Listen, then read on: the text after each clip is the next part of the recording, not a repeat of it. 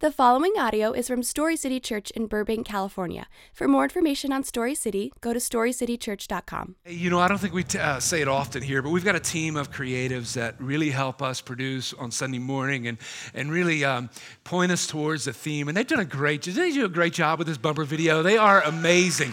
Matt, thank you. Matt Smith leads our creative team. Thank you so much. They were up until 2 a.m. Friday night shooting the bumper video for our next series coming up in two weeks. And um, they do such a great job. It's so good to be in a city where so many, you just, you feel like inferior to say like, like ah, so many talented people in this city. And you're like, man, uh, who am I? What am I even doing in this city? But we're grateful for you guys. You do a great job, Matt. Thank you so much.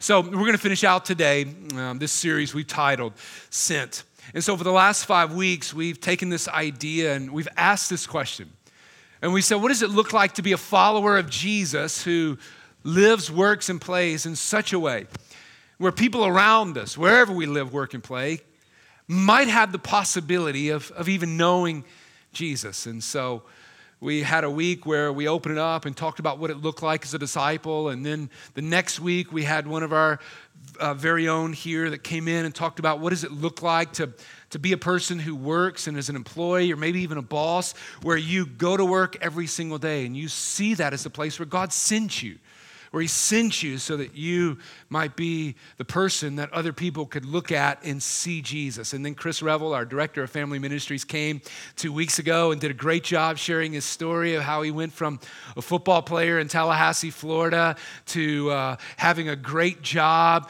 to believing, you know what, God may actually be asking me to move to Los Angeles. Had nothing to do with Story City, just happened to connect with us. And his life was available to be sent by God. And then last week, our good friend Tim DeTellis came in and he talked about what does it look like to live sent in the place where you live, in your neighborhood. Do you know the people by name around you? And I thought he did a great job. And this morning, I, I want to close us out today. And uh, it's a little bit different, a little different morning than it normally is. Typically, I like to take a passage of scripture. If you're new here this morning, typically we like to open up a book of the Bible and teach through it word by word, verse by verse. But this morning it's going to be a little bit different. I want to share a little bit um, from my heart as your pastor this morning and talk to you a little bit about this idea and what really beats my heart and our heart as a team as we lead this church in our city. And so we culminated this series with this weekend um, this past weekend called Better Together LA Weekend. And it was an amazing, amazing weekend. There's some pictures on the screen, but let me tell you a little bit about what happened um, over the last three days. We had 614 people that registered for 13 different projects that we had going on, mostly here in Burbank, from free haircuts free headshots. Um, I don't know if, if you work in the industry and you have to get headshots, you know how expensive those can be. And uh, if you're just a poor person, poor actor who moved here from wherever, and you're like, I, you know, I'm working three jobs, free headshots is a big deal to some folks. Free nail polish, that was so cool. Uh, uh, we had a teenager that rounded up, that headed up our free nail polish house. She did such a good job. My daughter actually got her nails done, and she came home. She was so pumped about getting her nails done. So, Izzy, if you're here this morning in the auditorium, thank you for heading up that. Uh, that, that project. We have free computer repair that we had to punt on, uh, even though we did help one or two folks. We have free family photos. Uh, we had a no cost health clinic. We offered a free uh, vision clinic where kids from 5 to 18 could get their eyes examined. If they needed glasses, they had the opportunity to get free glasses as well. Um, we had a team of folks who went to local businesses and washed some storefront windows. We had a foster family day out plan where we were going to take a foster family to Universal, taking them Universal Studios, and just have a great day. We had to punt on that, but we're going to reschedule it. Uh, we had a backpack giveaway. We have a few backpacks left. We're going to offer one of our local schools here about 100 backpacks to any kid that needs one. We had a free car wash, and then Steve led a home renovation project. Yes, are you tired? I have talked to multiple people. They're like, man, Steve really did us in yesterday. It was awesome. But I saw the before and after pictures, and it was incredible. And so we had so many things going on this weekend. We had 134 registered volunteers. We actually had more volunteers than that, but we just had 134 registered. Some people actually just showed up. If you were involved in Better Together LA Weekend, if you were served, if you volunteered, even if you didn't, I think we just need to give the Lord a big round of applause for what He did this weekend. So incredible. I just want to say to you, as one of your pastors here at Story City Church, I just want to say to you how excited I am to look across the landscape of our city and our church and see our church, to see you give so generously of your time and your energy and your talents and your finances and your resources and invest those in the city. You know what it reminds me of? It reminds me that a church is not, uh, we're, just, we're just not existing here to be entertained. We're not just an audience that comes in on Sunday morning to be entertained. We're an army to be empowered to love our city. And I love that you were so engaged in Los Angeles this weekend. It was really, really amazing. And I want to open up my heart this morning just for a moment. And I want to share a little bit with you about what it means as a church to love and demonstrate the gospel in good deeds as a church. I know the church very well. Um, I speak to the church. I, I encourage pastors and leaders and youth pastors around the country. I've been in the church world for almost 18 years now. I know the church world really well in North America. And I know this, having been in the church world for a long time, I know that one of the metrics for success in the church world sounds something like this What's our seating capacity on Sunday morning? How many people showed up? How many people showed up last week? How many showed up this week compared to a year uh, ago?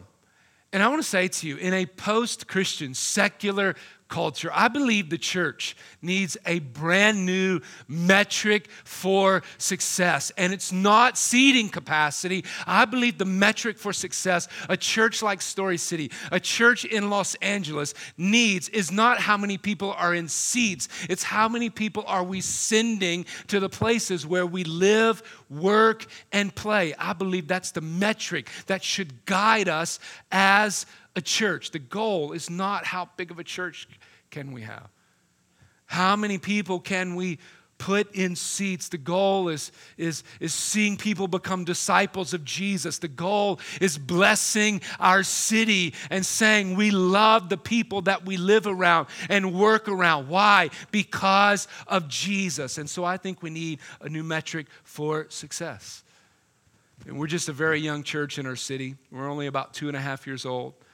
But I want to say to you, I hope as long as the Lord allows me to be your pastor and Tyler to be one of our pastors and our team to lead you forward in our city, we want to be a church that binds ourselves to the mission of sending people to the places where you work, where you live, where you play. And that's what we want to be about. And one of the ways we do that, one of the ways we do that is by blessing our city. One of the questions that constantly rolls through my mind, one of the questions that constantly rolls through my mind at night when I'm laying in bed, in the morning when I wake up, when I'm sitting at my desk during, one of the questions I constantly think about is how can we as a church bring much joy to our city by demonstrating the gospel. I constantly think about it, it's always on my mind.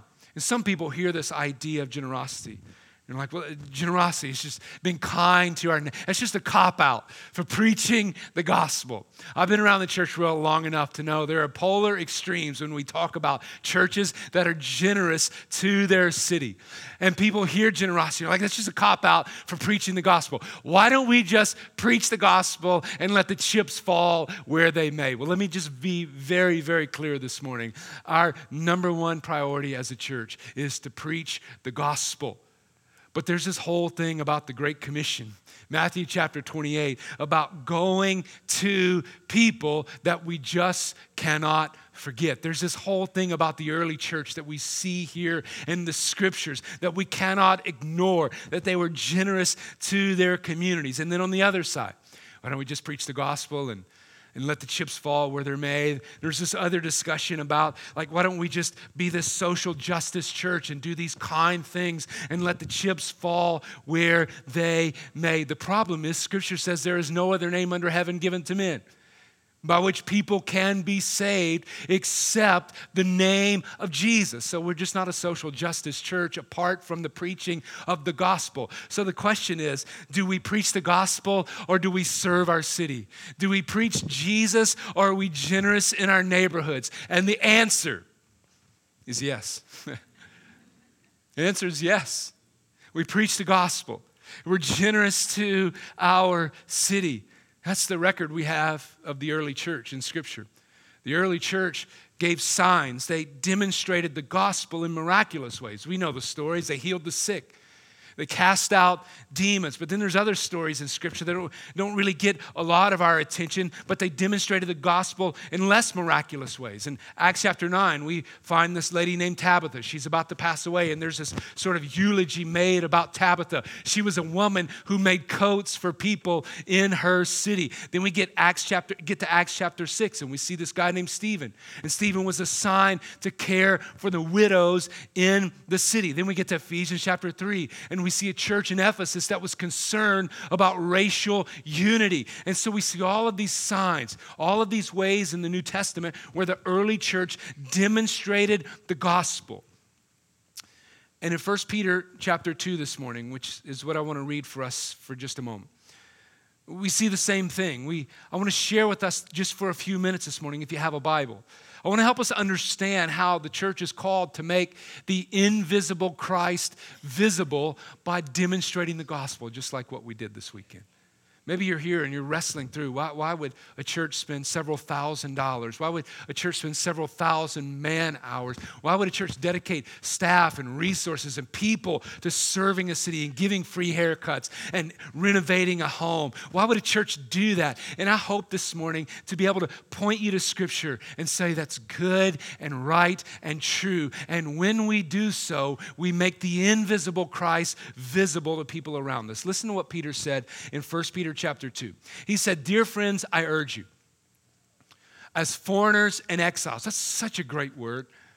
I, I moved from a place in our country where, um, where if you didn't go to church, you knew somebody that went to church. Your mom went to church. Your brother went to church. Everybody went to church. You were in a church culture. I, I feel 1 Peter chapter 2, verse 12, more now than I ever have in my entire life. I urge you as foreigners and exiles.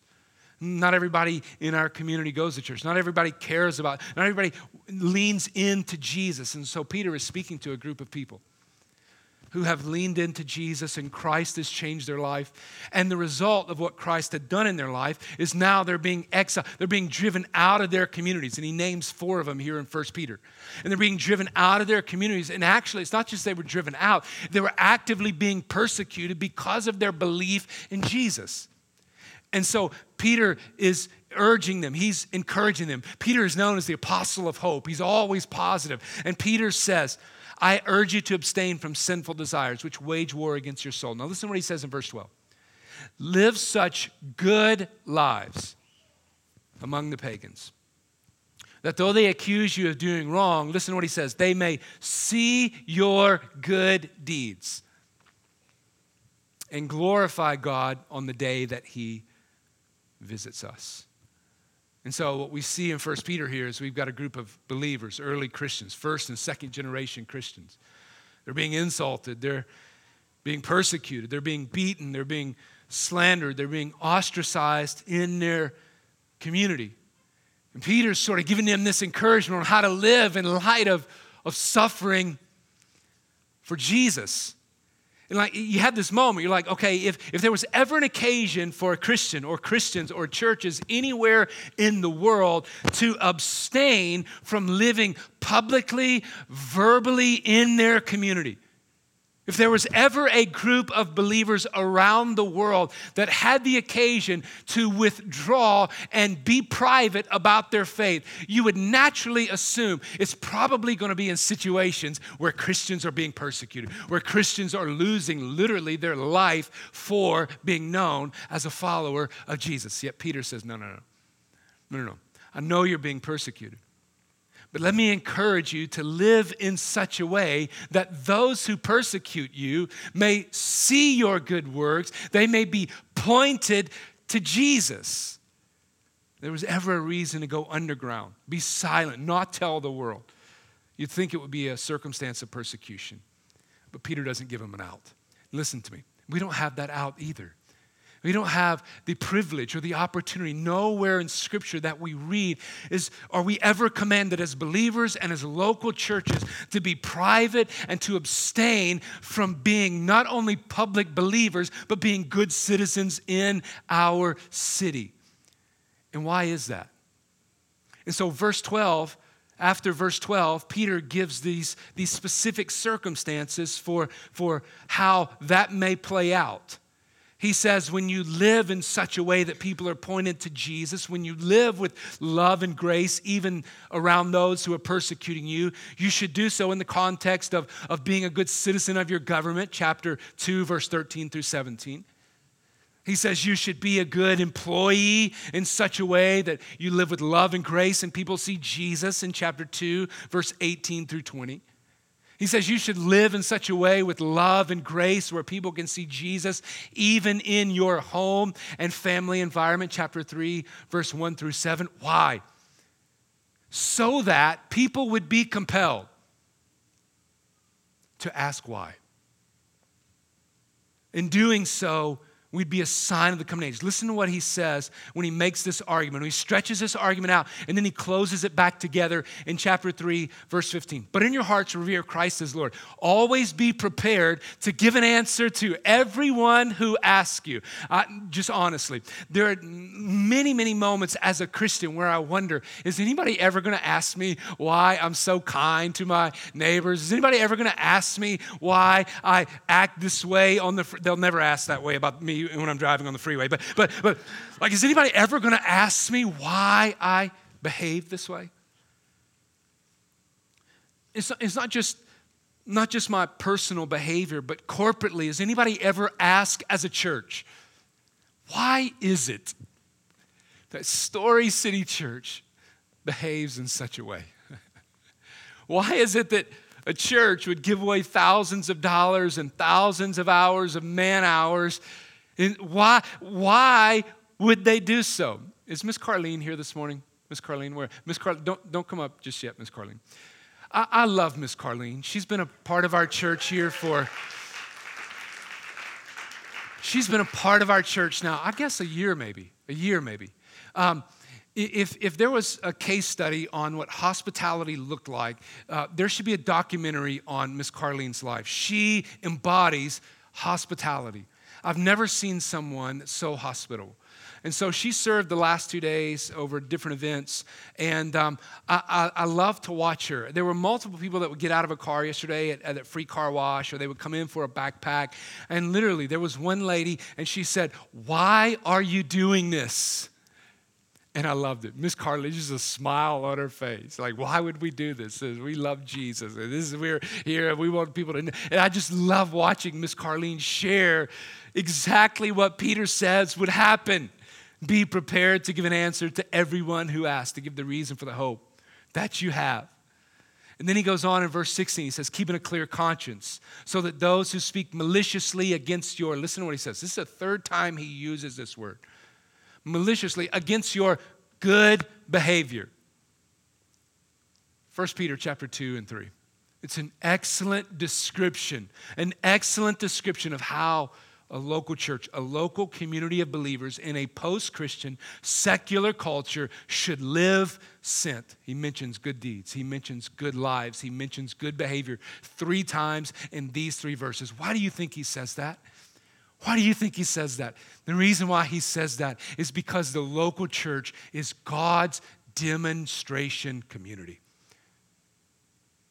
We make the invisible Christ visible. Now, let me say this to you works, free haircuts, free eyeglasses, home renovations never replace the verbal preaching of the gospel, but they demonstrate what we preach. They tangibly demonstrate what we preach love and grace. And when we effectively preach the gospel, listen to me, church. When we effectively preach the gospel, we explain with our words what we demonstrate with our lives. When we're in a community serving generously, we say, I know you can't see the Jesus standing behind me and the reason for why I'm doing what I'm doing today. But because I am here, I want to step aside and make Jesus visible. That's what Peter is saying here in 1 Peter chapter 2 and chapter 3. Make no mistake, the church's primary objective is to preach the gospel. It's not to beautify the city, it's not to care for the poor, it's not to renovate the difficult areas. The gospel testifies for what, to what God has done on behalf of humanity. But listen to me. We, we shouldn't approach this idea of generosity and service in such a way to think it's, it's extricated from the gospel. Signs don't replace the preaching of the gospel. What they do do is they help prove it. And that's why we serve generously in our city. That's why we're going to continually, continually be a people that ask the question how can we bring much joy to the people in our city? And so, as you've heard us say through the course of this Sent series, our primary focus is to persuade our neighbors to believe the gospel. It's our primary focus. But that doesn't mean we just serve our neighbors only if they believe the message. Can I say that to you again? We don't just serve our neighbors only if they will believe the message. We serve our neighbors regardless of whether they ever show any interest in the gospel. You say, Matt, I don't like that statement. Well, I want to point you to Jesus because that's exactly how he served us. Church, listen to me. Love on display in this culture will always be our most powerful apologetic. Love on display will always be our most powerful apologetic. Francis Schaeffer, who was one of the most brilliant Christian thinkers of the 20th century, he spent his entire life formulating these intellectual arguments about Christianity. And even he went on to say that, and he even went on to recognize that this spirit fueled gospel love and grace can persuade hearts in such a way that intellectual arguments cannot. And this love on display, this apologetic, is exactly what we see in Acts chapter 16. Don't turn there. When we turned a year old as a church in 2017, I preached from Acts chapter 16. And the story there is of three people. If you know the scriptures there, and if you were here um, at our one year anniversary, there are three people in Acts chapter 16 the first lady is a lady named Lydia. She's this rich businesswoman. She's a trader in um, fine fabrics. And the scripture goes on to say that she was a worshiper of God. But what we um, deduce by reading the scripture is that she was a worshiper of God, but she didn't know what God she worshiped. And through the preaching of the gospel and acts of kindness, um, she came to realize that the God she ultimately wanted to worship, his name was Jesus. Then we get to another girl. She's this fortune telling girl. In fact, scripture says she made her employer a lot of money because she was really good at telling fortunes. But we also know about the fortune telling girl is that she was demon possessed. She practiced the occult. And we see this fortune telling girl eventually came to faith in Christ because of Peter and their preaching. And then the third person we see in Acts chapter 16, and listen to me, is this guy who's a jailer. Most jailers in this day would have been a former Roman soldier who would have given this, been given this privilege and sort of this retirement job, if you will, to oversee a jail. This Roman soldier would have been um, an elite member of society. He would have been wealthy. He would have been an intellectual. And so he's given this responsibility to oversee a jail. And the jail that this particular person in Acts chapter 16 is overseeing happens to be the jail that Paul and Silas are in, where they're in prison. And so, as Paul and Silas are in prison, they're singing songs of joy. They're speaking the gospel in their jail cell, and the jailer is listening to everything. And all of a sudden, um, God, in his, um, in his power and in his authority, sends an earthquake, and the jail doors break open. And when the jail doors break open, all the prisoners rush out, and the jailer is terrified. Why? Because in the job description for the jailer, if the prisoner escapes, the jailer loses his life. As prisoners are rushing out of the prison, Paul and Silas run to the jailer. they run to the jailer. And in their kindness and in their joy, the jailer looks at Paul and Silas and he says, What must I do to be saved? Do you know that those three people are all over our city today? There are Lydias all over Los Angeles, professional businessmen and women, somewhat, um, somewhat theistic somewhat in tune to what God may be doing in their world. Do you know how people like Lydia are reached? We simply go to their house and we say, Hey, we've got an Easter service coming up. We'd love for you to come to Easter service. Lydia's show up in an Easter service and we preach the gospel, and Lydia's come to faith in Christ. But then we have fortune telling girls in our city. We have, we have people who are spiritually, economically oppressed, depressed, they're, they're captives to their scenarios and their situations, and they won't ever come to our Easter services. They won't ever come to our Bible studies. In fact, typically, um, the only way they come to Christ is when we go to them. And then we have jailers in our cities. We have the elite, we have the wealthy, we have the intellectual. They're the cynics in our community. And as God has ordained it, by the witness of his scripture, people like the jailers, the cynics, will only come to faith in Christ as God has ordained it by the generosity and joy and love on display. And so the first church plant in history, in Scripture, has this businesswoman, has this demon possessed girl, has this ruling elite jailer and they all form the core team for this brand new church plant. And they sit at the same table in Philippi and they experience community together that they would have never otherwise experienced apart from the gospel. I love this idea of love on display being our most powerful apologetic. We see it early on in the early church. The second century Roman Emperor Julian he was one of the most fierce persecutors of the early church, the most fierce persecutors of Christians in the early church. He once told a friend, I could never stop the church from growing. No matter how many people I put in jail, no matter how many people I kill. Why? Because his quote, the infernal Galileans feed our poor in addition to their own. Love on display.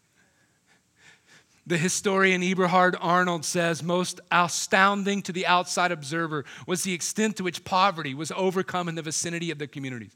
Christians spent more money in the streets than the followers of other religions spent in their temples. Love on display. It's our most powerful apologetic in a post Christian, secular culture that we live in.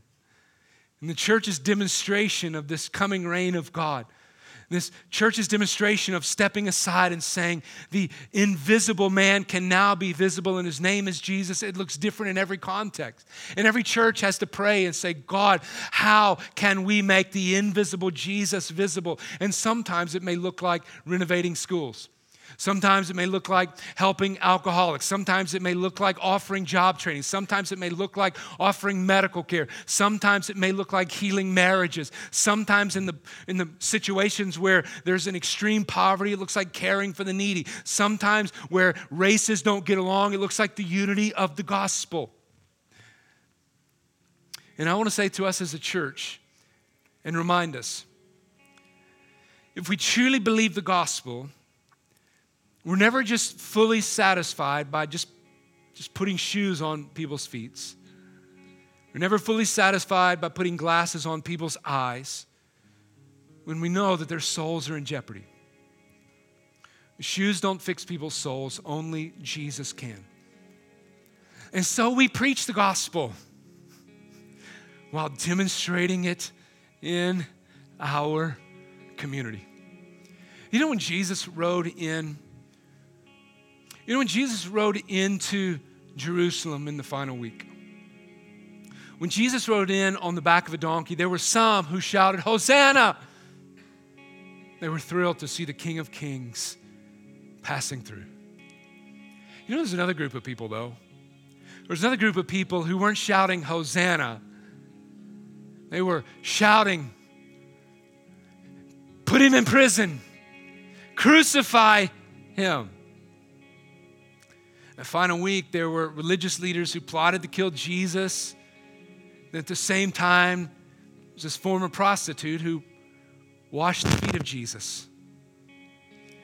And I would say if Story City is going to be a gospel saturated church where love is on display, where the gospel is wrapped in grace, kindness, and generosity, and the truth of the scripture, those two responses will be the same as well. People will see generosity on display. They will hear the preaching of the gospel and they will still shout, Crucify him. But then there will be people who will have been a recipient of love on display. And they will sit at the feet of Jesus because their life has been changed. Truth without grace, truth without kindness and generosity, can I say to you, is simply fundamentalism. We just believe the truth, but we believe nothing about kindness and demonstrating the gospel. We call that fundamentalism. And if we're just graceful and kind and generous, but we, we, we extricate that from the truth, that's just sentimentality. And when we extricate grace and kindness and generosity from the truth, we impede the progress of the gospel. But listen to me. Listen, church. When we bring those together, this glove in hand, when we unite grace and truth, we multiply the effect of the gospel. So, where do you start? As a very young church in a city. Where do you start in loving your city? You know where you start? You start right where you are, right where we are, with what we have, what God has given, and blessing our city. We've staked a ground on this idea of generosity any way we can be in the lives of people generously. We'll cut people's hair for free that they may see the invisible become visible before their very eyes. We start where we are with what we have. Can I say to you, as your pastor speaking from my heart, it's as if I want to open it up to you this morning. I'm praying that we move from projects to very specific people in our city uh, if you haven't figured this out by now, if you haven't been around long enough to know, we're a church where we pray that God would raise people's hands. we prayed that God would raise people's hands to start a youth ministry, and He did. We said, God, there's your answer to prayer. Would you like to help us start a youth ministry? We pray that God would raise people's hands to be engaged in our community and the outreach and the generosity of our city. And that's what we're praying now. That's what I'm personally praying. God would raise people's hands. I have a passion for this. I want to specifically invest in this one school. That's what I'm praying. That God would move us from projects to specific people, specific schools, specific needs. Not just once a year, but year round. Specific people who live in specific neighborhoods who come and sit in specific seats beside you because you're involved in the lives of people in our community. Who's going to do it? Well, I'm going to be right there alongside you, but it can't just be me and Tyler. It can't just be Chris, can't just be Sherry, can't just be staff people. We need to abandon and jettison this idea that you come and you're entertained and you pay us to reach our city. We need to embrace this idea that God has sent you. He sent you to a school, to a people, to a foster care ministry, to a creative community. He sent you. And then, as the church, we come alongside you. Your love on display to demonstrate the gospel and preach the gospel that people's lives would be changed. Can I ask you again as I close this morning? Where can we bring much joy to our city as we demonstrate the gospel? Can I do something as I close this morning? Can I give you can I give you permission? You don't need my permission, but can I sort of commission you and give you permission to do something this morning? Can I give you permission to listen to the Spirit of God? Listen to the Spirit of God. As the Spirit of God speaks to you and says, I want you to own this in our city. What does God want to do through you in our community? Listen to the Spirit of God to see our city through the lens of the Gospels. The Gospel, there's not just one, sorry. There were some people this past week that really did that for us. They just raised their hand and said, Yes, if you want to use me, I can be used in that way. Matt Smith was one of those led our headshots and did a great job. He spent eight hours at the church on Thursday and who knows how many hours editing. Jay and Danielle were on their feet all day long, Thursday and Friday, giving haircuts to people. I don't even know how many haircuts we did 40, 50 haircuts, totally free. They get paid really well to do it. And they said, you know what? I'm doing it absolutely for free. Izzy painted people's nails. Don Gregg did family photographs for us.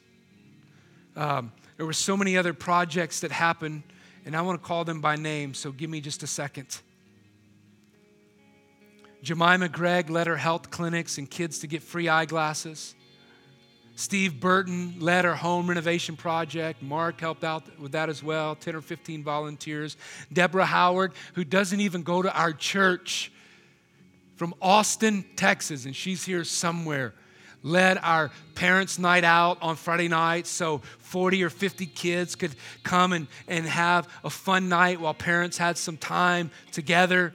Kelsey Struve led a free car wash yesterday. Cindy, Sherry, and Jamie organized the whole thing. And Miss Carlene, you provided great hospitality. And beyond those folks, there was a whole army of people who said, you know what? Even though you may not have understood what it was that you were engaging in.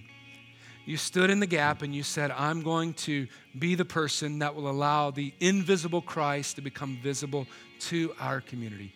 And that's the kind of church, as long as you will allow me to be one of your pastors, we will always be. Love on display. Let me pray for us. Jesus, God, thank you for the tremendous privilege of serving people in our city.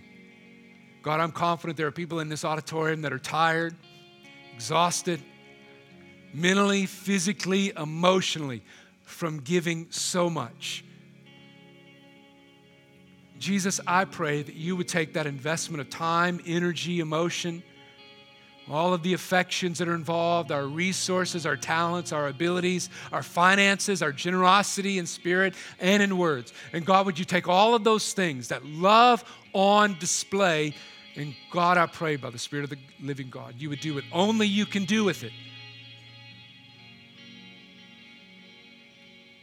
Make the invisible Christ visible to people in our city, Lord. Jesus, may you find us faithful, preaching the gospel and living with grace, generosity, and kindness to those around us. In Jesus' name we pray. Amen. Amen.